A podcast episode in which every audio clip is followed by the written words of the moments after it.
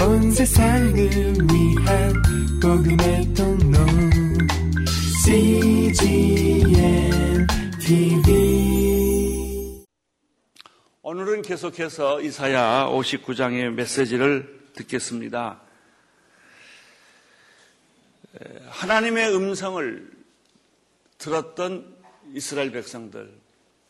그 하나님의 음성은 이스라엘을 통해서 나왔는데 축복의 메시지가 아니라 그 죄를 변명할 수 없는 죄, 숨길 수 없는 죄, 너무나 확실한 죄를 이사야가 지적을 해줍니다.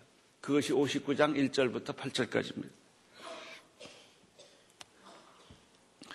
이사야가 지적한 죄는 변명할 수도 거부할 수도 없는 무섭도록 전곡을 찌르는 죄입니다. 어떤 죄는요, 그냥 적당히 지적하는 죄가 있고요. 어떤 죄는 충격을 받을 만큼 전곡을 찌르는 죄가 있어요. 이사야가 지적한 죄가 바로 그런 죄였습니다. 이런 이사야의 메시지를 듣고 놀랍게도 이스라엘 백성들의 반응은 인정했다는 거예요. 맞습니다. 이사야가 지적한 그 죄는 변명할 수도 거부할 수도 부정할 수도 없는 사실입니다. 라고 그들이 인정했다는 거예요. 이게 오늘 말씀이에요. 인정하고 그들의 잘못과 허물을 고백했다는 내용이 오늘 메시지입니다. 나는 이 메시지를 통해서 우리 온누리교회 성도들에게 하나님이 어떤 죄를 지적하실 때 우리 민족에 대해서 우리 교회에 대해서 허물과 실수를 지적할 때 우리 교회가 거부하거나 변명하거나 그것을 받아들이지 않는 것이 아니라 그렇습니다. 정말 우리의 실수요, 우리의 허물이요, 우리의 잘못입니다. 라고 인정하는 축복이 있게 되기를 축원합니다.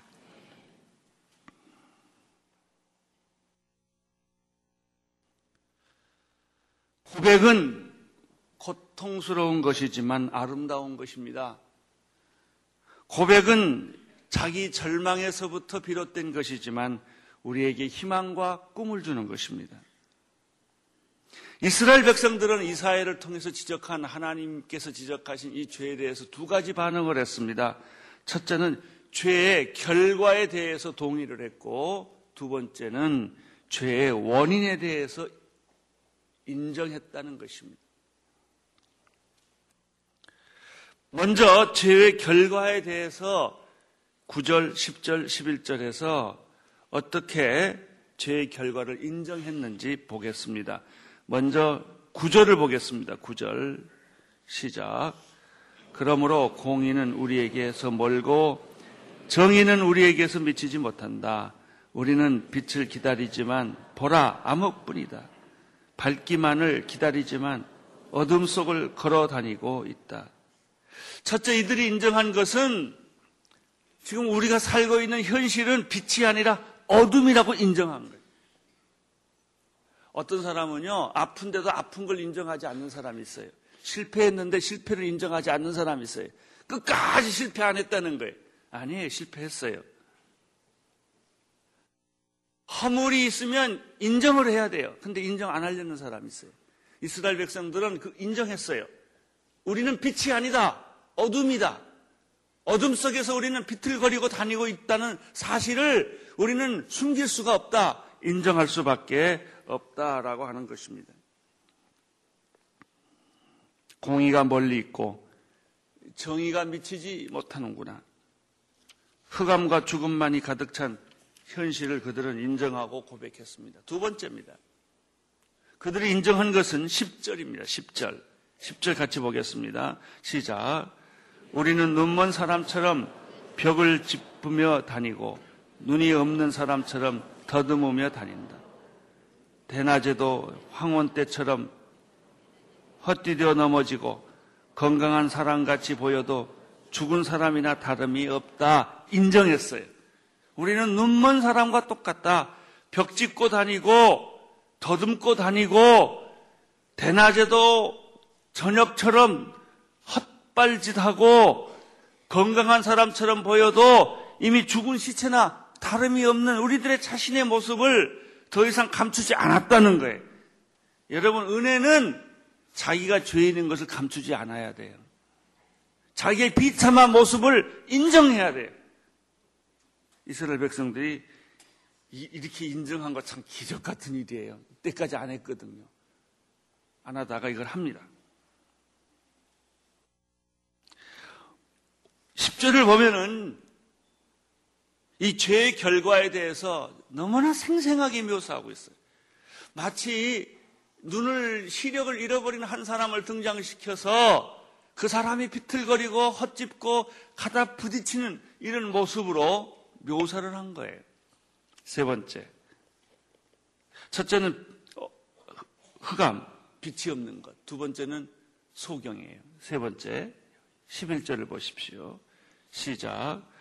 우리 모두 곰처럼 부러지고 비둘기처럼 구슬풀게 울면서 공의를 기다리지만 찾을 수 없고 구원을 기다리지만 우리에게서 멀어져만 간다. 죄의 결과에 대해서 자신들의 비참한 모습은 마치 상처받은 곰처럼 곰이 울부짖는 모습으로 묘사를 했어요. 집을 잃은 비둘기가 구구구 하면서 비참하게 슬프게 우는 비둘기의 모습으로 묘사를 했어요. 아무리 공의를 기다리지만 찾을 수가 없고 구원을 기다리지만 원할수록 구원은 더욱 멀어졌다는 것이죠. 이런 죄악의 결과를 인식한 이스라엘 백성들은 이제 그 원인에 대해서 곰곰이 생각해 보기 시작을 했습니다. 여러분, 우리가 어떤 결과를 가졌는데 기대하지 않았던, 생각하지 않았던 그런 결과가 오면 원치 않았는데 그런 결과가 왔어요. 그 결과 속에서 얼굴을 찌푸리고 인상을 쓰고 가슴이 찢어지는 고통 속에서 이제 아주 비참해하고 있을 때 무슨 생각을 해요? 왜 이런 일이 생겼지? 왜 내가 이런 결과에 왔지? 그리고 그 원인을 생각해 보는 거예요. 처음에는 황당하다. 이런 결과는 말도 안 된다 라고 거부했지만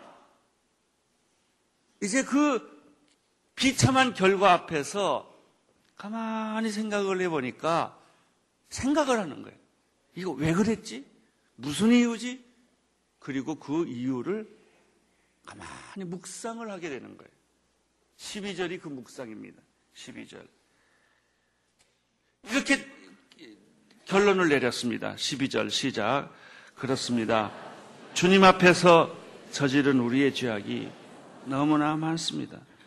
우리의 허물이 우리를 고발합니다. 우리의 죄가 아직 우리에게 있으니 우리의 사악함을 우리가 잘 알고 있습니다. 아, 12절 기가 막힌 말씀이더라고요.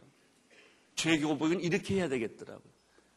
처음에는 죄가 없다고 막 우겼는데 가만히 묵상을 해보니까 그렇습니다, 주님. 주님 앞에서 저지른 죄가 많습니다. 너무나 많습니다.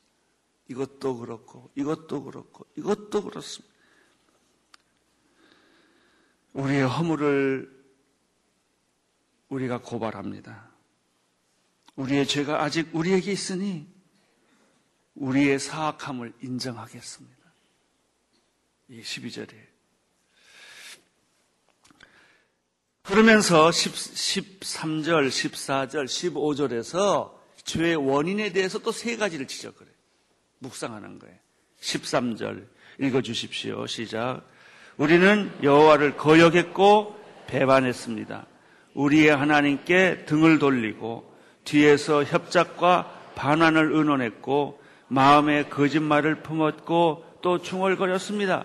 첫 번째 하나님 앞에 잘못한 것이 깨달아진 거예요.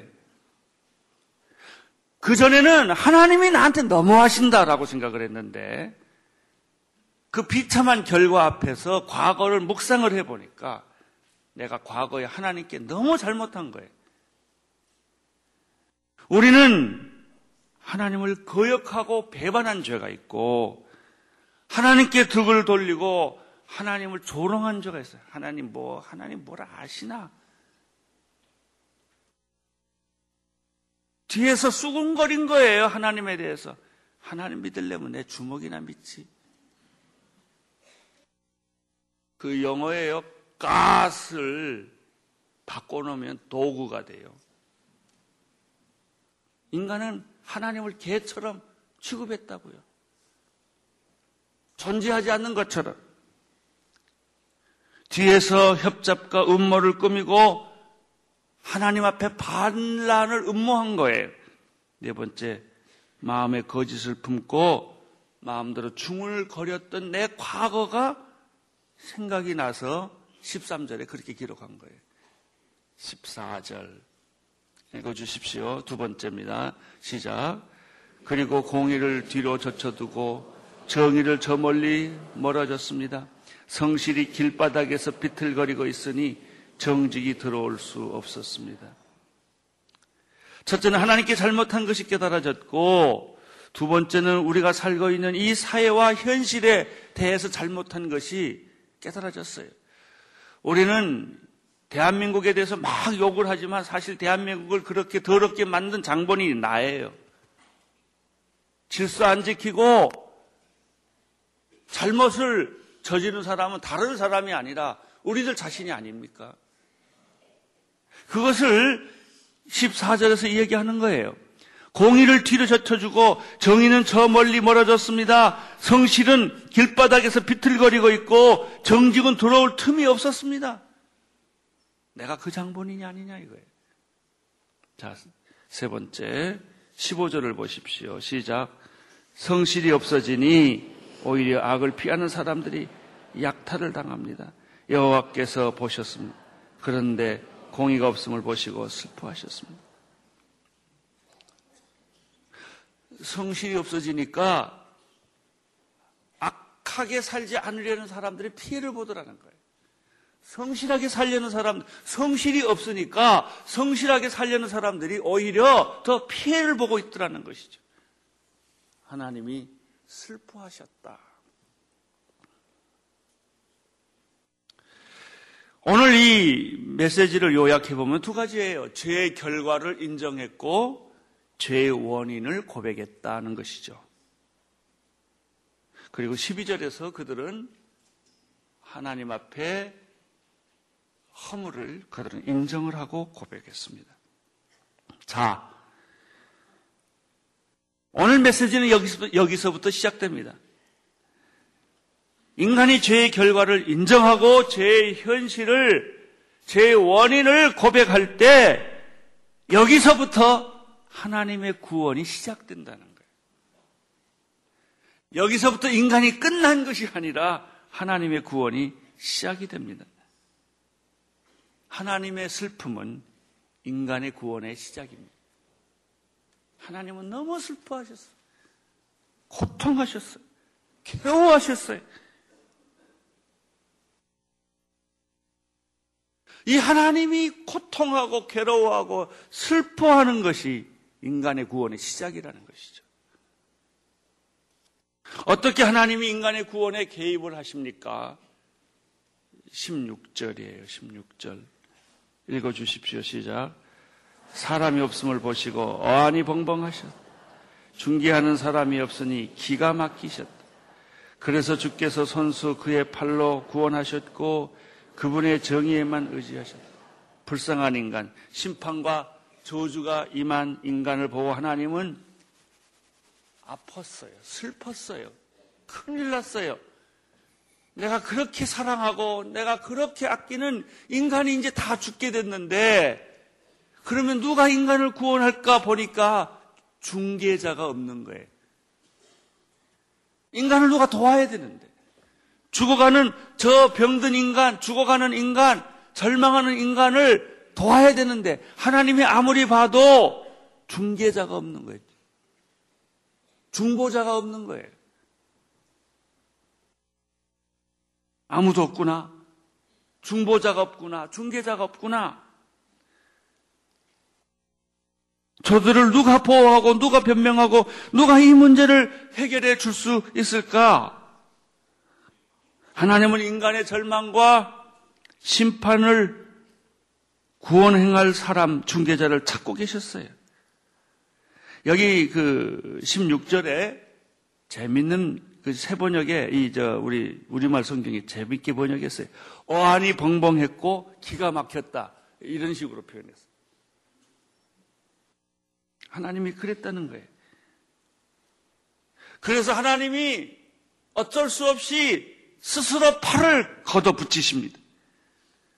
자신의 정의의 힘으로 인간을 구원하시기로 결정을 하십니다. 그래서 인간에게 하나님은 자기를 보내고 구원자를 보내고 중개자를 보내기로 결정한 거예요. 그래서 예수님이 세상에 오셨어요. 17절, 18절, 19절을 보겠습니다. 하나님의 구원의 행동입니다. 시작. 주께서 정의의 갑옷으로 입으시고 구원의 투구를 삼아 머리에 쓰셨다. 안가품을 속옷으로 입으시고 열정을 겉옷으로 두르셨다. 그들의 소행대로 갚으시고 적들에게 진노하시며 원수들에게 안가품을 하신다. 성들에게 보복하신다.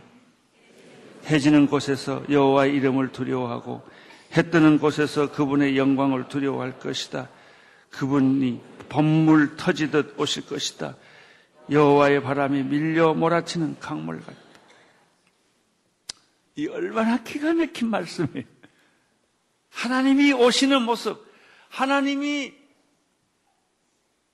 더 이상 머물 계실 수가 없어서 분연히 일어나서 팔을 거듭지시고 인간의 구원자가 없음을 보시고 스스로 구원자가 되시고 인간의 구, 중보자가 없, 없고 중개자가 없는 걸 아시고 스스로 중보자가 되기 위해서 모든 걸 다 포기하시고 하나님이 인간이 되신 거예요. 중보자가 되신 거예요. 중개자가 되신 거예요. 17절에 하나님이 오시는 모습을 이렇게 묘사하고 있어요. 정의의 갑옷을 입고 구원의 투구를 쓰고 복수의 속옷을 입고 열정의 겉옷을 입었다. 우리 하나님의 모습. 정의의 갑옷을 입고 구원의 투구를 삼고 복수의 속옷을 입고 열정의 겉옷을 입었다. 우리 하나님이 용맹스러운 모습, 능력 있는 모습, 확연한 결의의 참 모습, 금방 뛰어날 것 같은 이 생생한 하나님의 모습, 그렇게 뛰어오시려면은 하나님으로는 안 된단 말이죠. 중개자가 되려면, 중보자가 되려면 하나님이 인간이 되어야 돼요. 18절. 보복하고 안가품하시는 하나님의 모습은 반드시 인간을 구원해 내시고자 하시는 하나님의 열심, 하나님의 의지예요. 여기에 이렇게 말하고 있어요. 소행도로 갚으시고 적들에게 진노하시고 원수들에게 안 갚음하시고 모든 성과 열반들을 공격하겠다. 이스라엘을 공격한 사람들을 공격하겠다. 하나님이 이제 이렇게 나오시는 거예요. 그리고 19절 한 번 더 읽겠어요. 시작. 해지는 곳에서 여호와의 이름을 두려워하고 해 뜨는 곳에서 그분의 영광을 두려워할 것이다. 그분이 본물 터짓 오실 것이다. 여호와의 바람이 밀려 몰아치는 강물 같다. 여러분 이 댐 아시죠? 뚝. 댐 문을 열면 물이 걷잡을 수 없이 빠져나가는 것처럼 하나님이 그렇게 본물 터지듯이 급히 주저하지 않고 졸졸졸 흐르는 물이 아니에요. 쏟아지는 물처럼 오시겠다는 거예요. 할렐루야. 놀라우신 말씀입니다. 이제 승리의 개선가가 불려지고 크라이막스, 구원의 크라이막스는 다가옵니다. 20절, 21절입니다. 20절, 21절. 같이 읽겠습니다. 시작.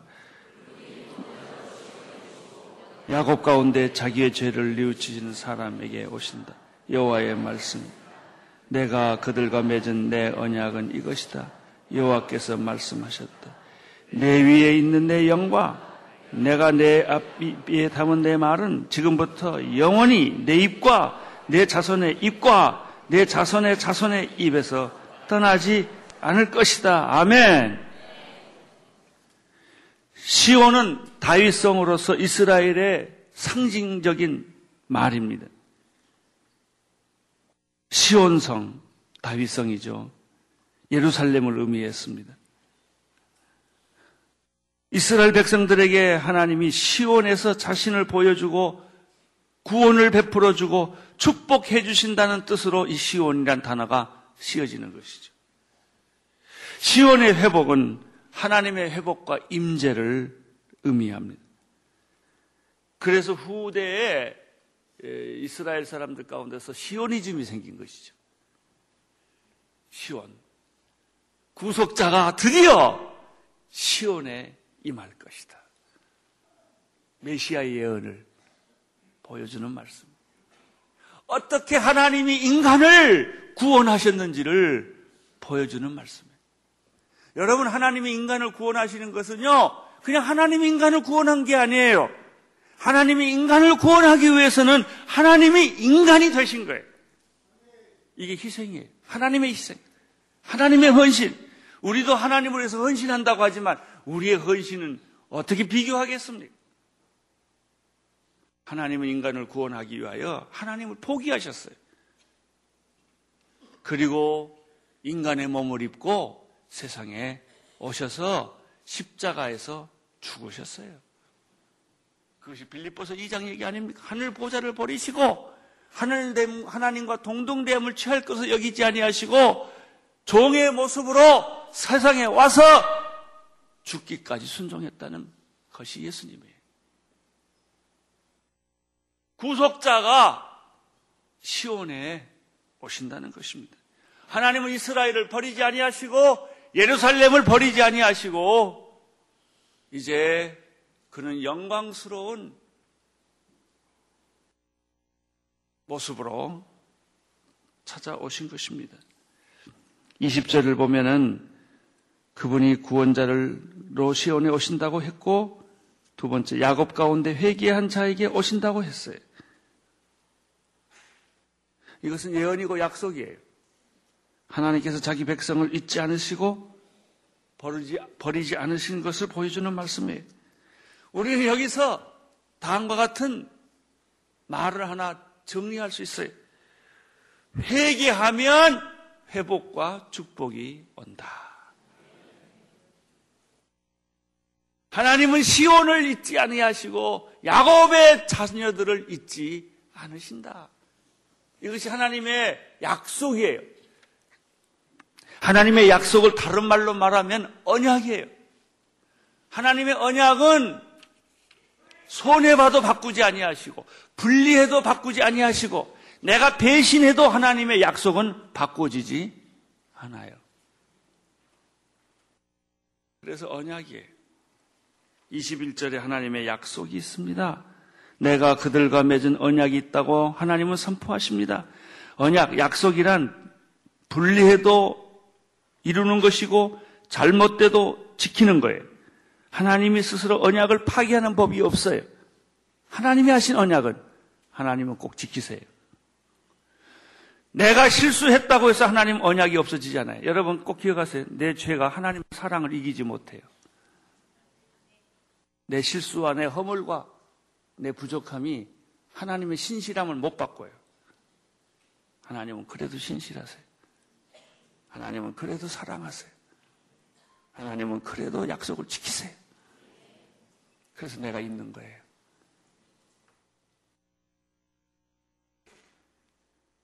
이스라엘 백성과 하나님과 약속한 것이 뭐예요? 잘 보세요. 21절. 내 위에 있는 내 영과 내 입에 답은 내 말은 지금부터 영원히 내 입과 내 자손의 입과 내 자손의 자손의 입에서 떠나지 않을 것이다. 너만 구원하는 것이 아니라 내 자식을 구원할 것이고 자식의 자식을 구원할 것이고 대대로 이 약속을 신뢰하는 사람들에게 하나님은 이 약속을 지킬 것이다. 할렐루야. 그래서 우리 민족이 소망이 있는 거예요. 나는 우리 민족이 소망이 있다고 생각합니다. 하나님 우리 민족 안 버리십니다. 이미 하나님은 이 민족 가운데 수많은 하나님의 백성들을 교회를 세워 놓으셨습니다. 반드시 하나님은 이 민족을 축복하시고 구원을 베풀어 주실 것입니다. 하나님은 여러분을 구원하실 것입니다. 버리지 않으세요. 포기하지 않으세요. 여러분이 신실 안 해도 여러분이 계속 변덕을 부려도 배신을 해도 하나님은 약속을 지키실 거예요. 우리 하나님께 감사의 박수 올려드립니다.